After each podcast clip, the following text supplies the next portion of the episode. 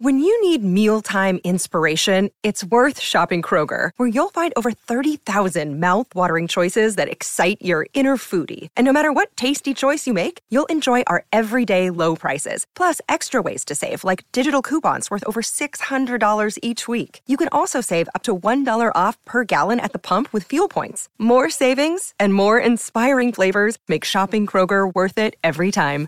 Kroger, fresh for everyone. Fuel restrictions apply.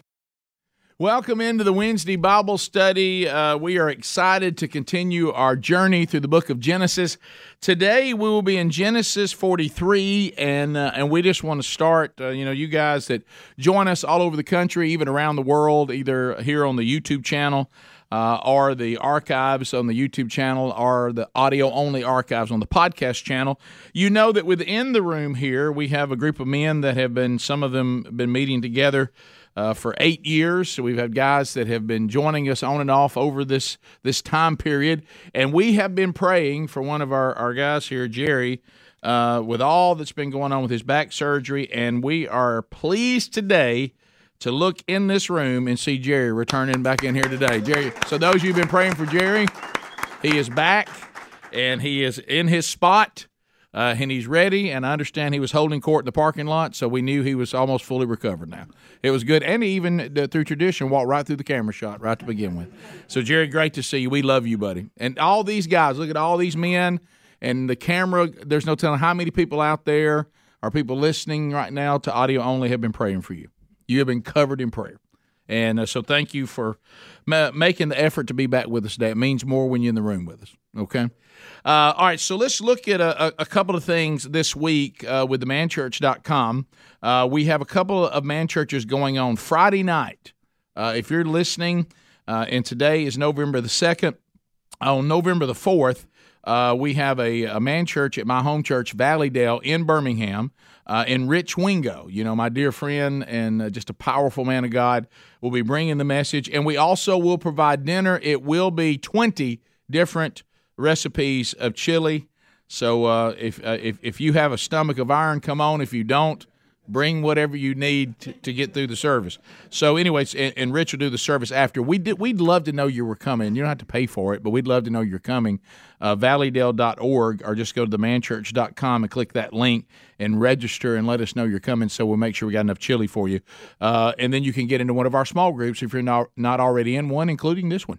Uh, also, November the 5th, uh, First Baptist Church, Crestview, Florida. That's this Saturday, and Mark Garnett will be there. They're wrapping up their first year uh, with uh, with the Man Church, and then I'll be going to Americus, Georgia. Uh, Benny and I from uh, talking here, we're talking about Americus, Georgia. Uh, this uh, they do the men's discipleship strategy, but this is an, a big outreach fall festival. Uh, of course, Mac Powell will be in concert. Uh, there'll be some other bluegrass bands that'll be playing before him. I'll be doing a message in between the two Mac Powell sets.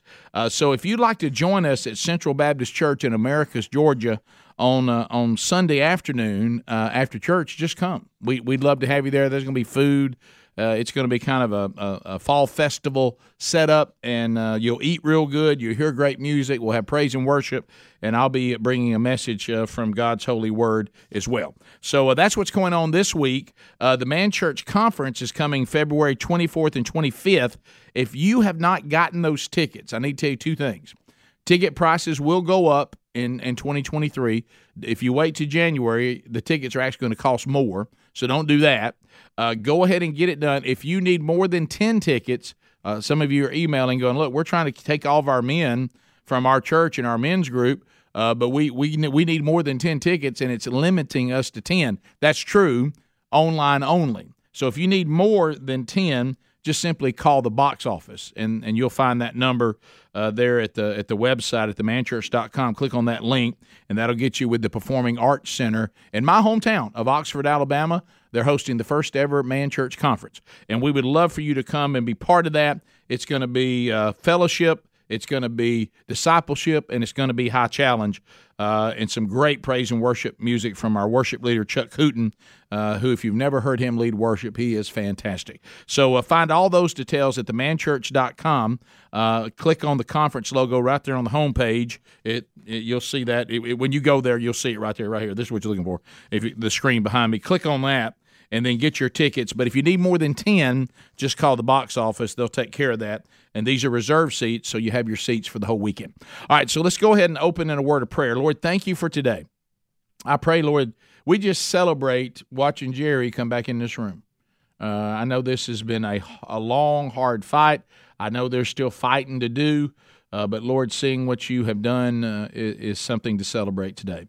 Uh, and we are thankful for that. Be with all the different men and all the different situations and the, the families uh, that we represent. Uh, and of course, for the, the single men in the room, I pray, Lord, you continue to mold them into the men that only you can. May they look to the wisdom in this room and learn from it. but most importantly, may they learn the wisdom that only you provide. Uh, and help us, Lord, as we unpack your word today. In your holy name we pray. Amen. So, Genesis chapter 43. Can you believe that we now enter into our 11th month walking through the book of Genesis? Uh, it has been such an educational journey for me. I hope it has been for you. So, here's where we find ourselves. Uh, we, we know in world history uh, that we, Joseph has risen to power. Uh, he is now, God has placed him in charge of dispensing the grain during a famine. We know that his brothers have, have made their way uh, to get grain from him as sent by Jacob. They do not recognize Joseph. Joseph does recognize them, and he is testing them to see if they are repentant uh, or, or have they changed from the people they once were. Uh, he saw some evidence of that with Reuben uh, last week, and that moved him to the point that he stepped aside and wept. Uh, but now we have Joseph's brothers. They have gone back home uh, and they have met with Jacob, uh, their father. Uh, they have run out of grain again, and they need to return to Egypt. which and, and Simeon, remember, was taken into custody by Joseph. So he is now in jail. Uh, we we theorized uh, that uh, that Simeon was left there instead of Reuben because Joseph saw Reuben's repentance um, uh, from from uh, what had what they did to Joseph. Uh, but now we we we're going to start out with the brothers, knowing they need to return, knowing that Joseph, who they don't know is Joseph, they think it's an Egyptian that could do them harm. Uh, they need to return. We know they they looked in. One of them looked in their sack and, and discovered that they that they still had their money. They're afraid that they're going to get in trouble for having the money and the grain. They're also they they they can't return without Benjamin. Uh, so now they've got to pitch Jacob again uh, to see if they can't get him to go along with uh, Benjamin going with them. So verses one and two. Now the famine was severe in the land and when they had eaten the grain that they had bought, uh, brought from Egypt, uh, their father said to them, Go again, buy us a little food. So it's out. They've run out of it, and and and you, you see Jacob saying, Hey, hey boys, y'all need to go back and and get us some more grain. We're out. Go buy us a little more. Well, now, and, and I want you to pay attention to the narrative of the brothers now because this narrative is taking a very important turn uh, because you're going to start seeing Judah become the prominent brother. Uh, this is significant. Why? Because we know that Jesus comes from the line of Judah. Uh, Judah is uh, is the brother that will eventually give to us Messiah. So watch Judah now taking you know kind of a, a lead role here, and we'll we'll talk about why that is. Uh, so verses um, the next few verses, three through five. Uh, and here's here's what uh, the scriptures tell us. But Judah said to him, "The man solemnly warned us, saying, You shall not see my face unless your brother is with you. If if you will send our brother with us, we will go down and buy you food. But if you will not send him, we will not go down. For the man said to us, You shall not see my face unless your brother is with you." Hey, Dad, we can't go back without Benjamin. It's going to be bad. And how about this? It's going to be so bad, we're not going back if we don't take Benjamin with us uh, because this man told us clearly don't come stand before me without your younger brother. And uh, Judah is is back in good standing with Jacob. If if you remember, we we, we had some problems there, uh, but now he's back in, in good standing, um, and and Jacob is okay with him going back, but he's not okay with him going back with Benjamin. He has Benjamin. He has not committed to that. Judah now takes the lead in the in the brothers because remember, uh, you know, Reuben has had a falling out with his dad. Uh, and of course, um, Levi has had a falling out with dad.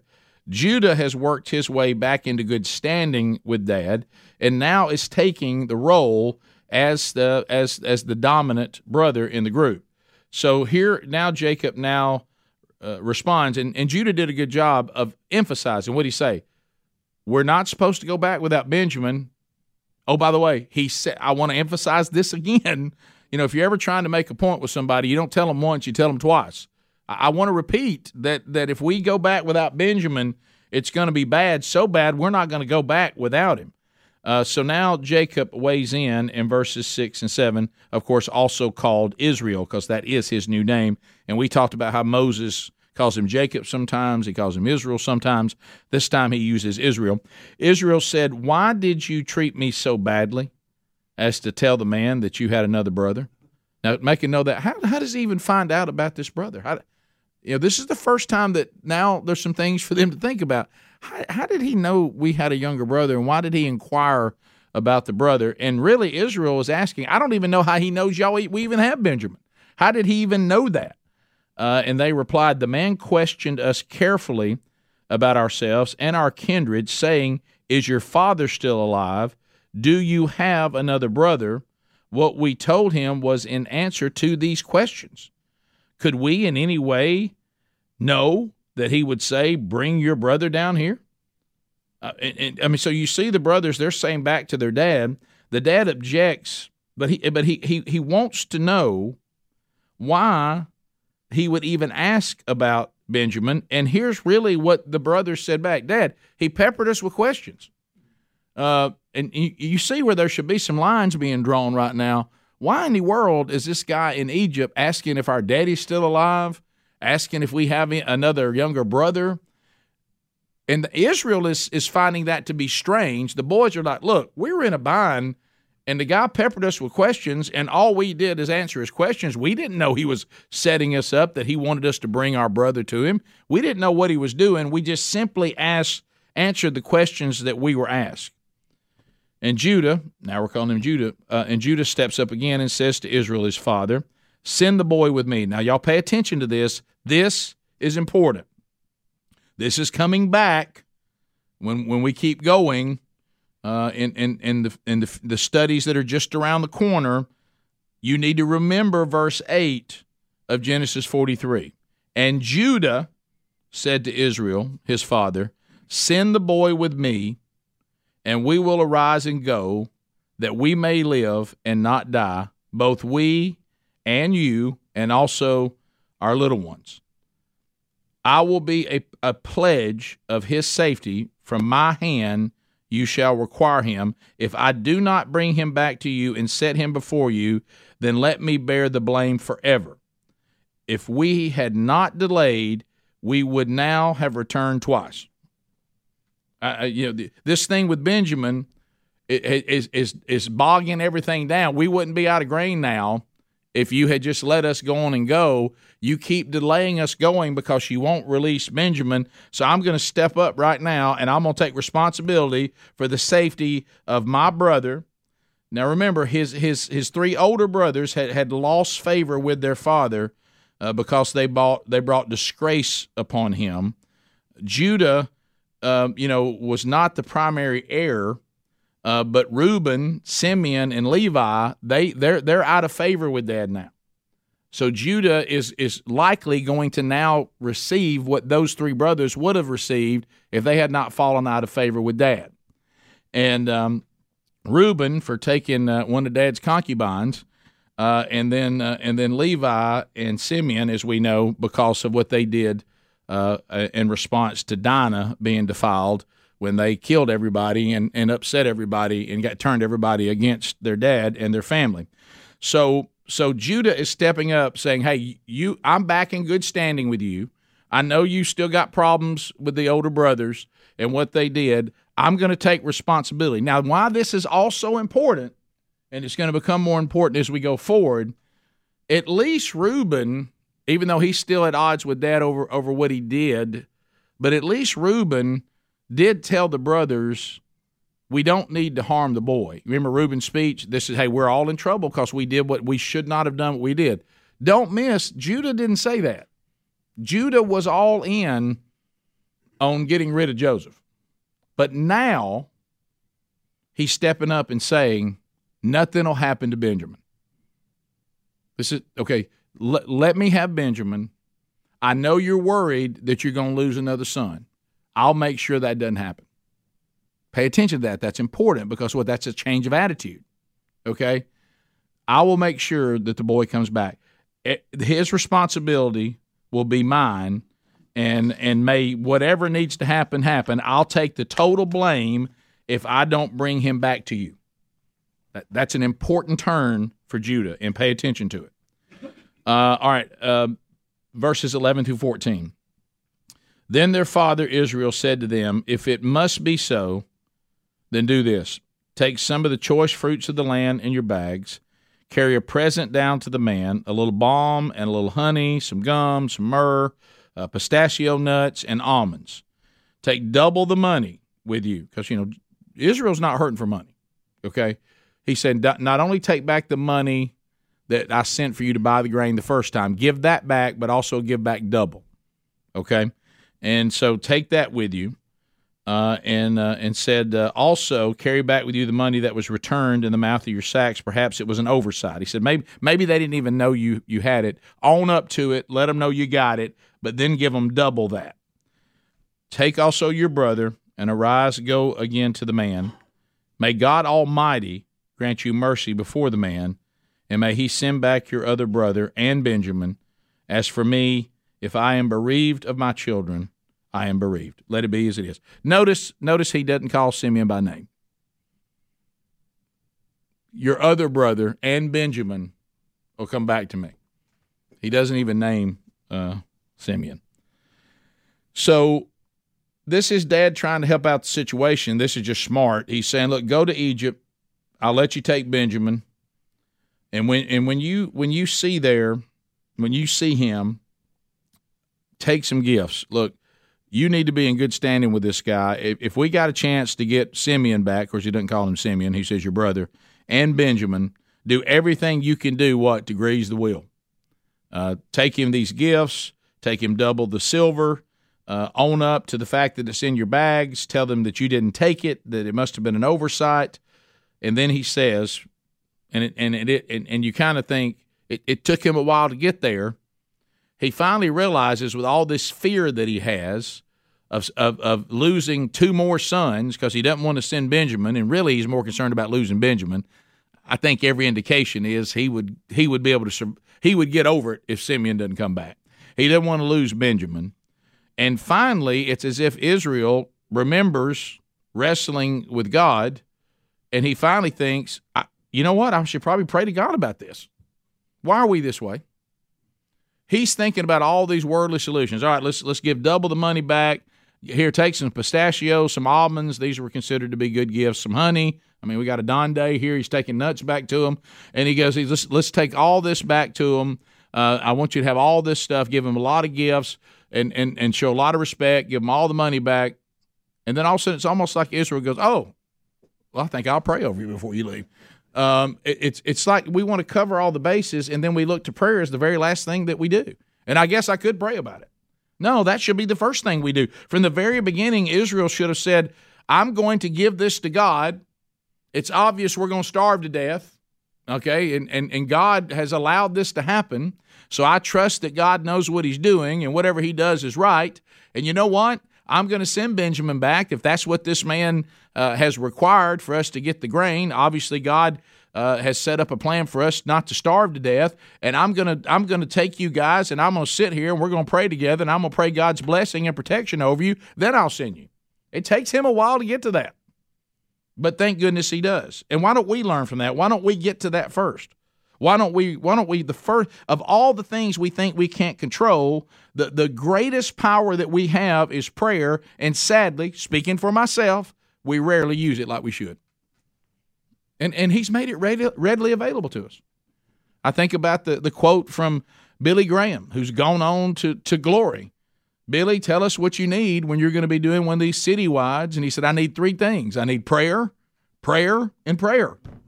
That's what I need.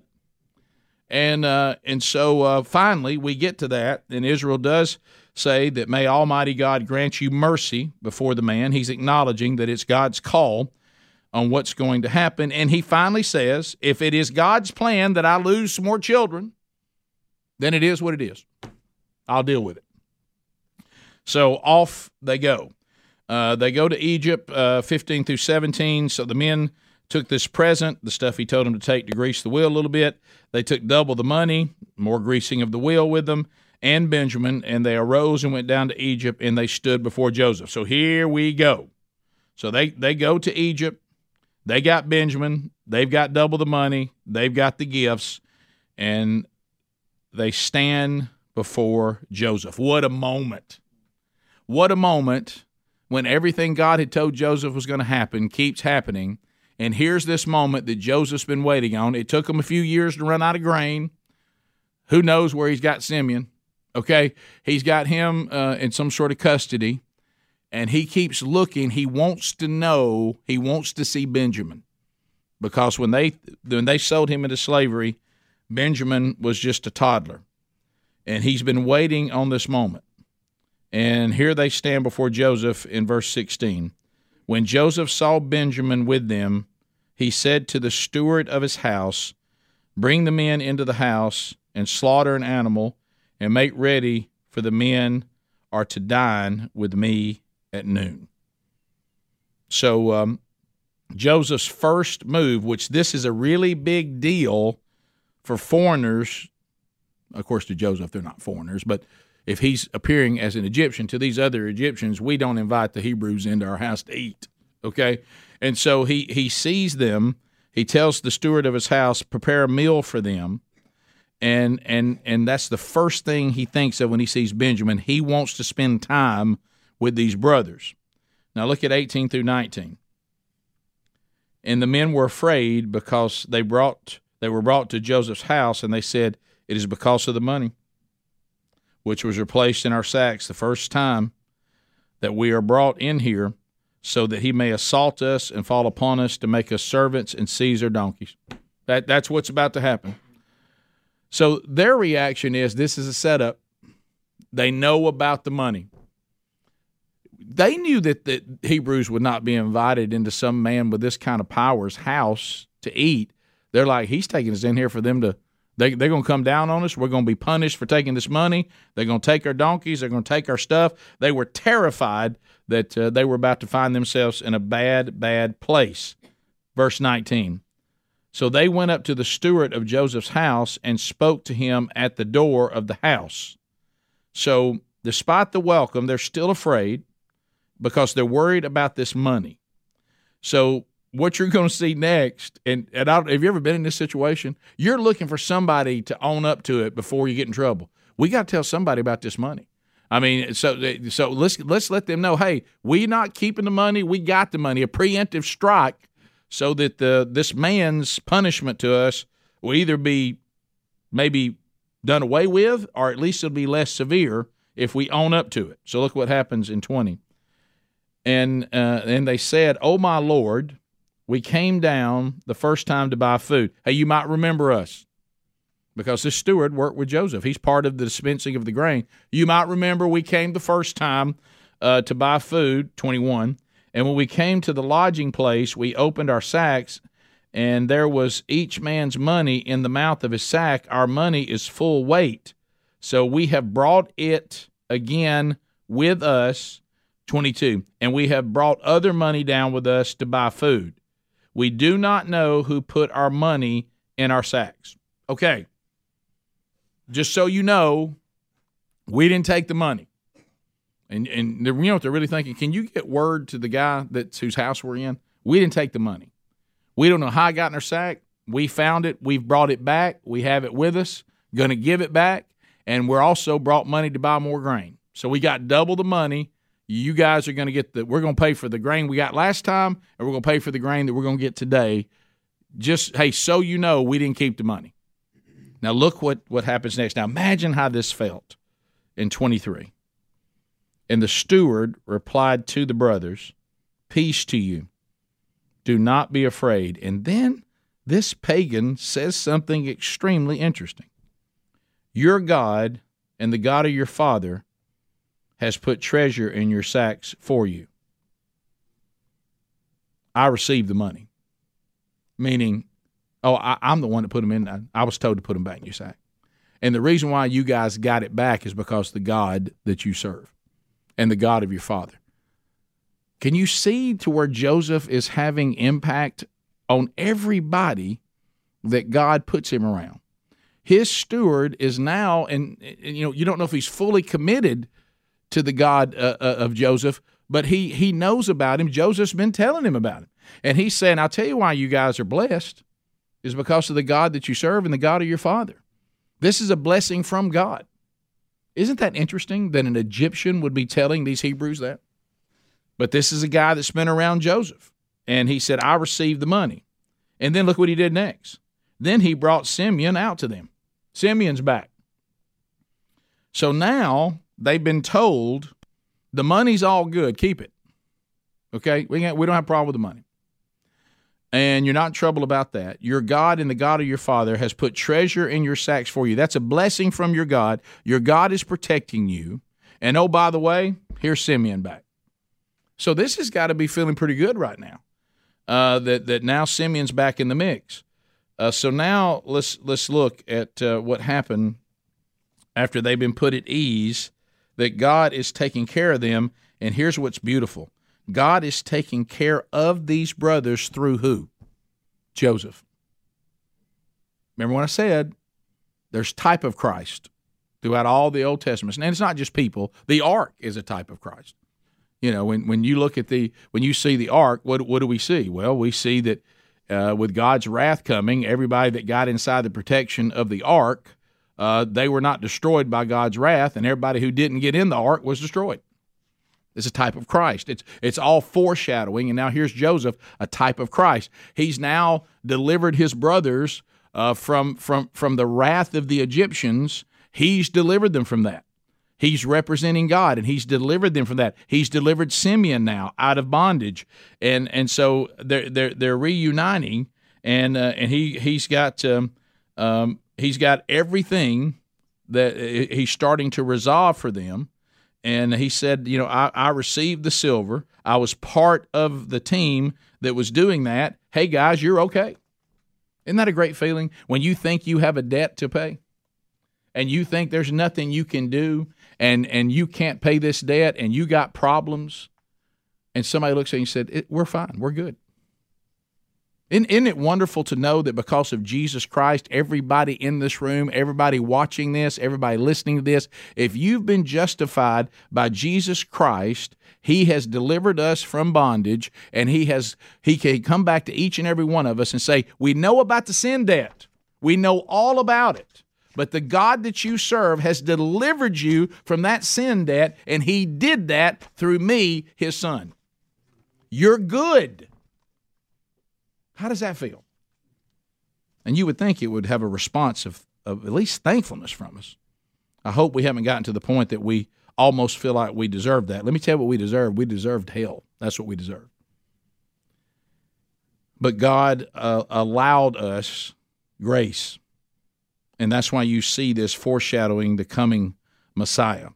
So, in verse 23, we see good news for the guys. In verse 24, and when the man had uh, brought the men into Joseph's house and given them water, and they had washed their feet, and when they had given their donkeys fodder, they prepared, verse 25, they pre- prepared the present for Joseph's coming at noon, for they had heard that they should eat bread there. So this is pretty typical. You know, there's no lights back in these days. So uh, a meal like this would actually happen in the light of day. And so um, God's taking care of them through through Joseph. They're excited about that. They get their gifts out, uh, and they, are going to give those to Joseph. Of course, they don't know it's Joseph uh, when uh, when he arrives, and they're preparing for that, and they know they're going to eat at noon. They have bathed them, they have washed their feet. Very uncommon for the Egyptians to do this for Hebrews. Uh, and then we get to uh, verse 26. When Joseph came home, they brought into the house to him the present they had with them, and they bowed down to him to the ground. Well, they they bow to him a lot, aren't they? Yeah, and and suddenly the little dream that Joseph had uh, seems to be coming true every time they turn around. Twenty seven, and he inquired about their welfare and said, "Is your father well? The old man of whom you spoke is he still alive?" Do you think they're finding this question to be odd that, that they keep being asked about their father? Do, do you think anything's even registering with them at all? It's really not because they're so terrified uh, that uh, that at any moment the Egyptians are going to say, you know what, this has all been a setup. They're they're more at ease now than they were, no doubt about that. But they're probably so consumed with that, they're not really picking up that the, this guy really asked about our dad a lot, uh, and uh, and they bowed their heads and, and, and they said to him in 28, Your servant, our father, is well. He is still alive. And they bowed their heads and prostrated themselves. So look what they keep saying to him Your servant, our father. They bowed their heads. They're, they're prostrate in front of him. Uh, they're, they're showing so much respect. They're watching every move to be sure that they don't do anything to offend, and they have no idea this is Joseph. Everything that Joseph had been shown in the dream was coming true, and then something happens. If if you're not picking up on the fact he keeps asking about your dad, this is a moment that the the the, the brothers are going to be like, "What?" Verse 29. And he lifted up his eyes and saw his brother Benjamin his mother's son. So that's his only full blood brother. And said, Is this your youngest brother of whom you spoke to me? And then Joseph says to this person who they think he's never met before in his life. And all of a sudden, this governor in Egypt looks at Benjamin, who he's never seen and he keeps asking us about, and he blesses him. And so he looks to Benjamin and said, God be gracious to you, my son. Do you think that is there is you know have you ever been in a situation where you're kind of afraid and you don't need to do anything wrong and your eyes get cut around, you're with some guys, you know each other, these are all the brothers. You don't think this wasn't a moment where they start cutting eyes at each other like and making faces like what what did, what did he say? And then I he just said God he's blessed him. And you know, and then you're thinking to yourself, he doesn't. How does he know Joseph? I mean, how does he know Benjamin? And, uh, he doesn't know anything about him. Why is he blessing our younger brother? He didn't say that to us. You know, remember Benjamin's innocent in all this. Benjamin's a toddler. He didn't he didn't put Joseph in slavery. You know, the last time he sees him, it's his only full blood brother. It's his little toddler brother. Now he sees him grown up as a young man, and he says to him, God be gracious to you, my son. And then watch this move in 30. Watch this move in 30. Then Joseph hurried out, for his compassion grew warm for his brother, singular, and he sought a place to weep, and he entered his chamber, and he wept there. So when he blesses Benjamin, he is so overcome with emotion he has to leave the room and find a place to weep. This is that moment where even though he has risen to power, he's been through so much. I don't know that you, as men, or any of you out there, men or women, have you ever had the moment where you've been through stuff that is so difficult and so hard? and and and even though you're you're being delivered from it and God is being good and God is comforting you there's the weight of everything you've been through and there becomes a moment where it all just kind of floods on you.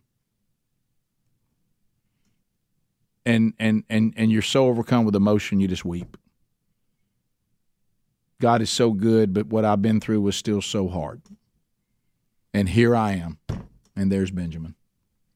There's the brother that I didn't know if I would ever see again. Here are these brothers. My dad is still alive. There's a chance, if God so wills it, that I may see my whole family again. And he's overcome with emotion, and he goes in to, to weep and to gather himself. Look at 31. Then he washed his face and came out and controlling himself, he said, Serve the food. So he gathered himself together. He's not ready to reveal everything yet, mainly because he's still testing these brothers. You, can tell he's waiting on God's direction. He, he's, he's trying to walk through this process and vet them out to decide what he is going to do. And he's certainly going to do whatever God tells him to do. But can I tell you something interesting about this washing of his face? Obviously, he's wept and he's going to clean his face up. And he wants to come back and present himself as still authoritative and, and in control. And, and men didn't really weep in front of people anyway in this culture. But did you know that nowhere in the Old Testament, no, and, and it's, I'm not trying to unpack this as some profound thing, but nowhere in the Old Testament do we ever see again anyone referring to as washing their face. For some reason, in this moment, it, it was important that Moses let us know. I mean, he could have just said he went in uh, and uh, he wept, and then he gathered himself and said, "Serve the food." But Moses wants us to know that there was a process of him looking in that mirror, mirror and washing his face. Now, remember, this face has changed a lot. He doesn't look a Hebrew anymore, and so this this moment of him washing his face is is this this is a, him starting to to make that turn uh, to seeing himself as the brother of these men because he has he has that that relationship is so severed and he's lived so long and lived a life that where he was not not part of this family thinking that he may never see them again. And now he feels himself. You, you hear Moses already said he started to feel a warm feeling for them. He's starting to connect back to these brothers as family. And and this is this is this is a it's so important that Moses wants us to know about it. And um, have you ever been there before? Have you ever been in, in in a bathroom somewhere and been looking into a mirror and you got I got to gather myself and you just look up in the mirror and you get some water and you throw it on your face. You know, maybe, maybe it's waking up, maybe it's, but usually that that's usually means what? I need clarity. I got to gather myself. I got to get my act together. I got to get ready for what's next. I, really, there's no time for me to cry right now. I, I got to finish what I'm doing here, and I got to get back to it. So maybe there's a time for you that maybe watching this, listening to this, or in the room, maybe it's time for you to look in the mirror, wash your face, and get back to it. Maybe, maybe you've grieved long enough. Maybe you've wept long enough. Wash your face and get back to work. And so, uh, so Joseph doesn't eat with them, though. Look at 32. He wasn't quite ready to do something that would draw attention.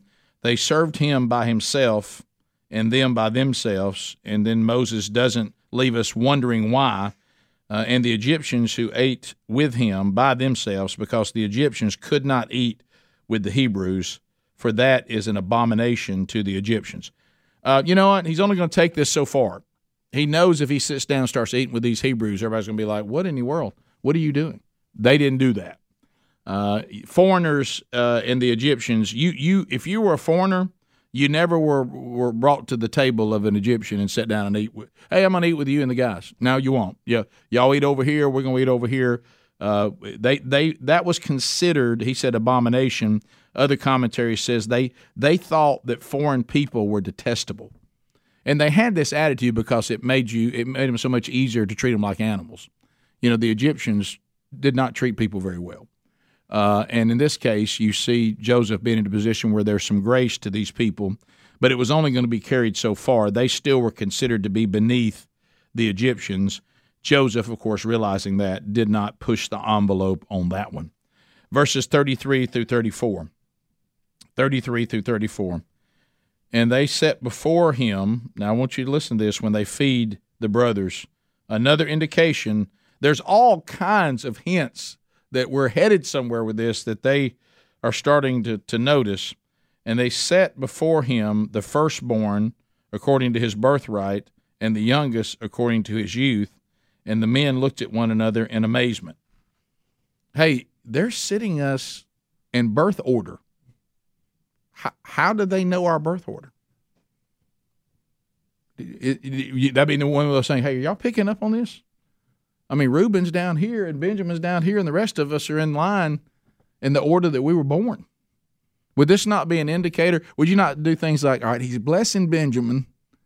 He set us in order of our birth. He keeps asking about our dad. Do you think any of them are starting to think, y'all don't think this might be Joseph, do you? Um, obviously, they're not recognizing him. Again, when they saw him, he was much younger, and he's appearing in as a as an Egyptian.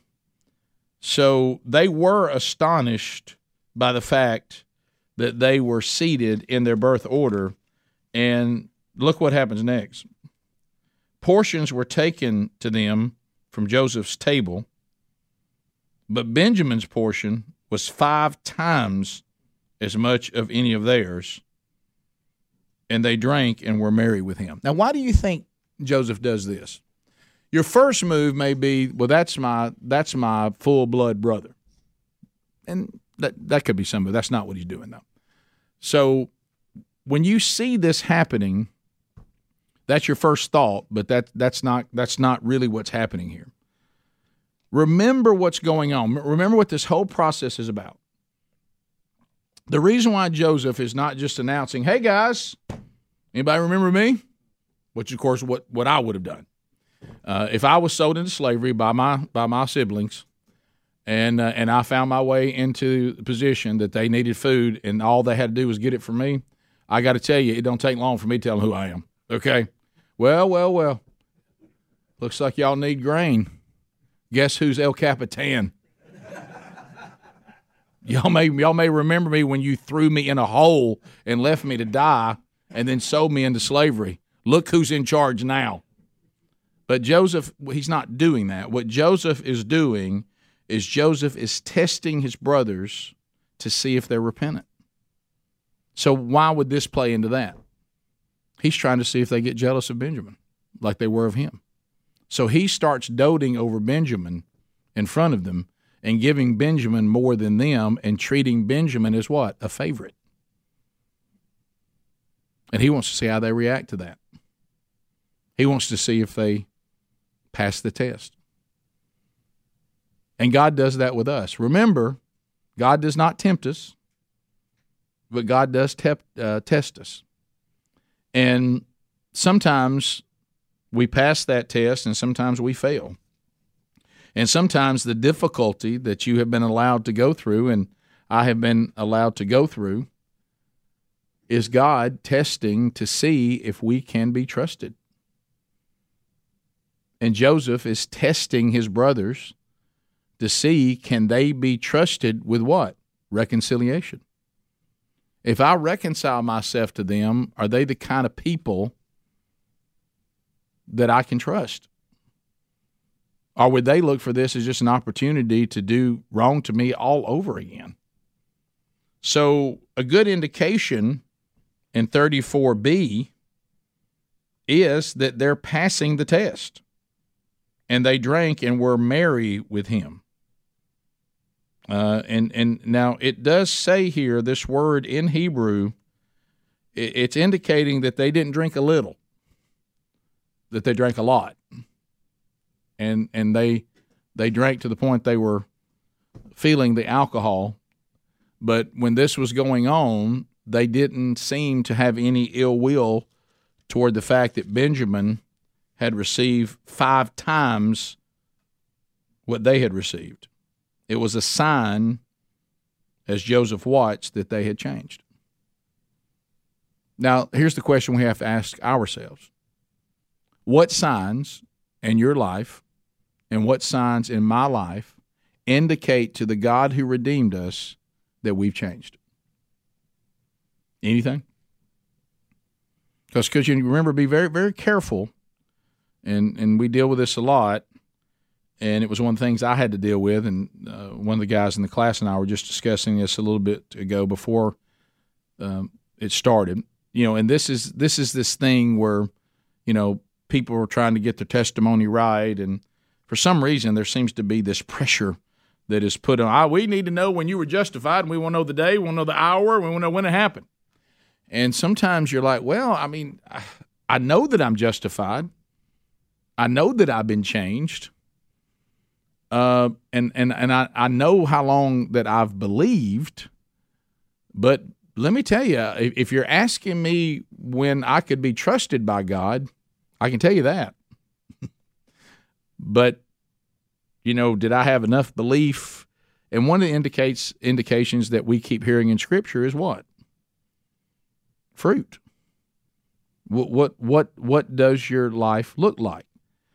If you're the kind of person that would go and throw your brother into slavery because you got jealous with him because he's daddy's favorite, and then all of a sudden the other brother that is daddy's new favorite, you also don't like him, and you claim you changed, but then when someone starts doting over this brother, you're ready to kill him and throw him into slavery too. Well, then you probably haven't been justified. You probably haven't changed. You probably haven't repented. And and you know when Jesus says, "Look, people throw my name around all the time." In Matthew 7, and he's like, you know, there's people that claim they're casting out demons in my name. There's people claiming they're doing all this great ministry in my name. There's people claiming they're doing this in my name. But let me tell you when I test them, if you want to know who's real. I put them in situations like this. And he said, and the ones that pass the test, the ones that do the will of my Father, they're the ones that will inherit the kingdom of heaven. To the others, I never knew them. I never knew them. And then he says before that that a healthy tree cannot bear bad fruit. Healthy trees don't hate the new brother the way they did the old brother.